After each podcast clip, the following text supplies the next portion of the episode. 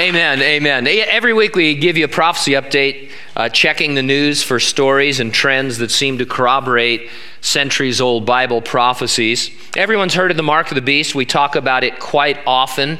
It's a prophecy the Apostle John made in the first century.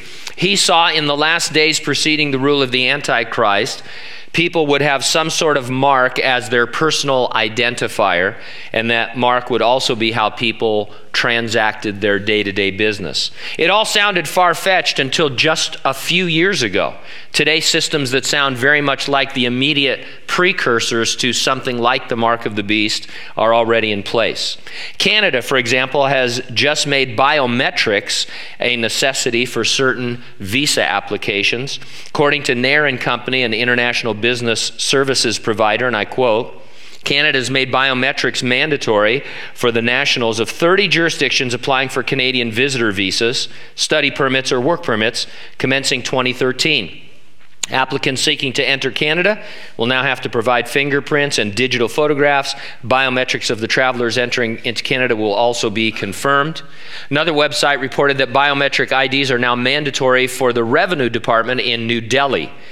Uh, quote, this now means that along with any other necessary documentation, a unique identification, identification number or an enrollment slip providing biometric registration will be necessary to procure property in India.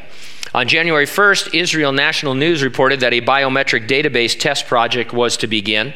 Excerpts from that article read like this Despite protests by privacy groups, Israel will begin amassing biometric data on its citizens uh, beginning Tuesday. The pilot program for the biometric database will greatly enhance the ability of authorities to identify terrorists, supporters of the project say while those opposed believe that the program will give the state unprecedented opportunity to control the lives of Israelis.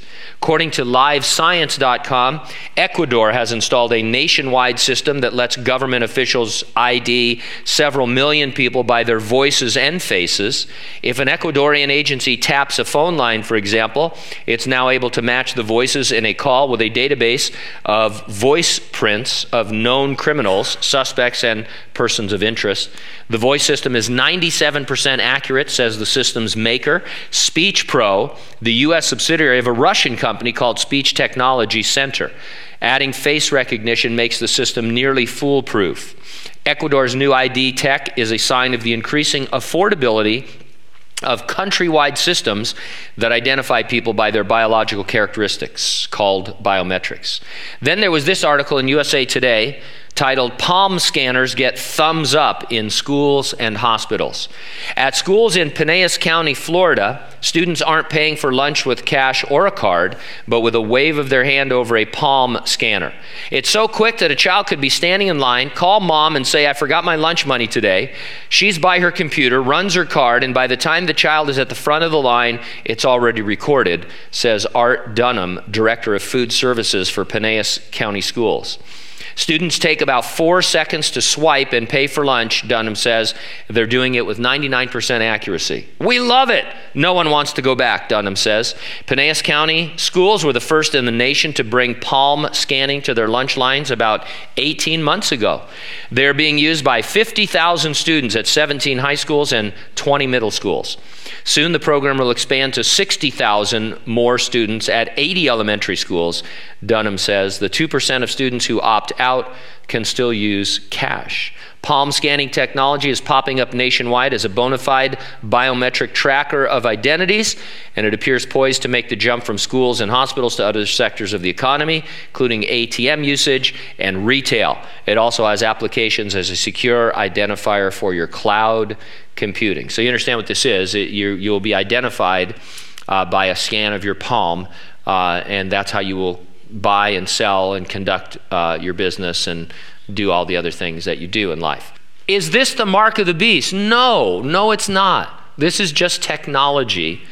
But this kind of technology has to exist as a precursor to the coming of the Antichrist and to all the things that we read about in the end times. And so, therefore, when you see this kind of technology possible and available and in use, you got to know that we're living in the last days on very borrowed time. Now, I'm happy that I'm a Christian because Jesus Christ said he would resurrect and rapture the church before any of the great tribulation began. And so we're not looking for the Antichrist. We're not worried that we're going to be uh, inadvertently taking the mark of the beast or anything like that because we're going to be safe in heaven with the Lord during that time.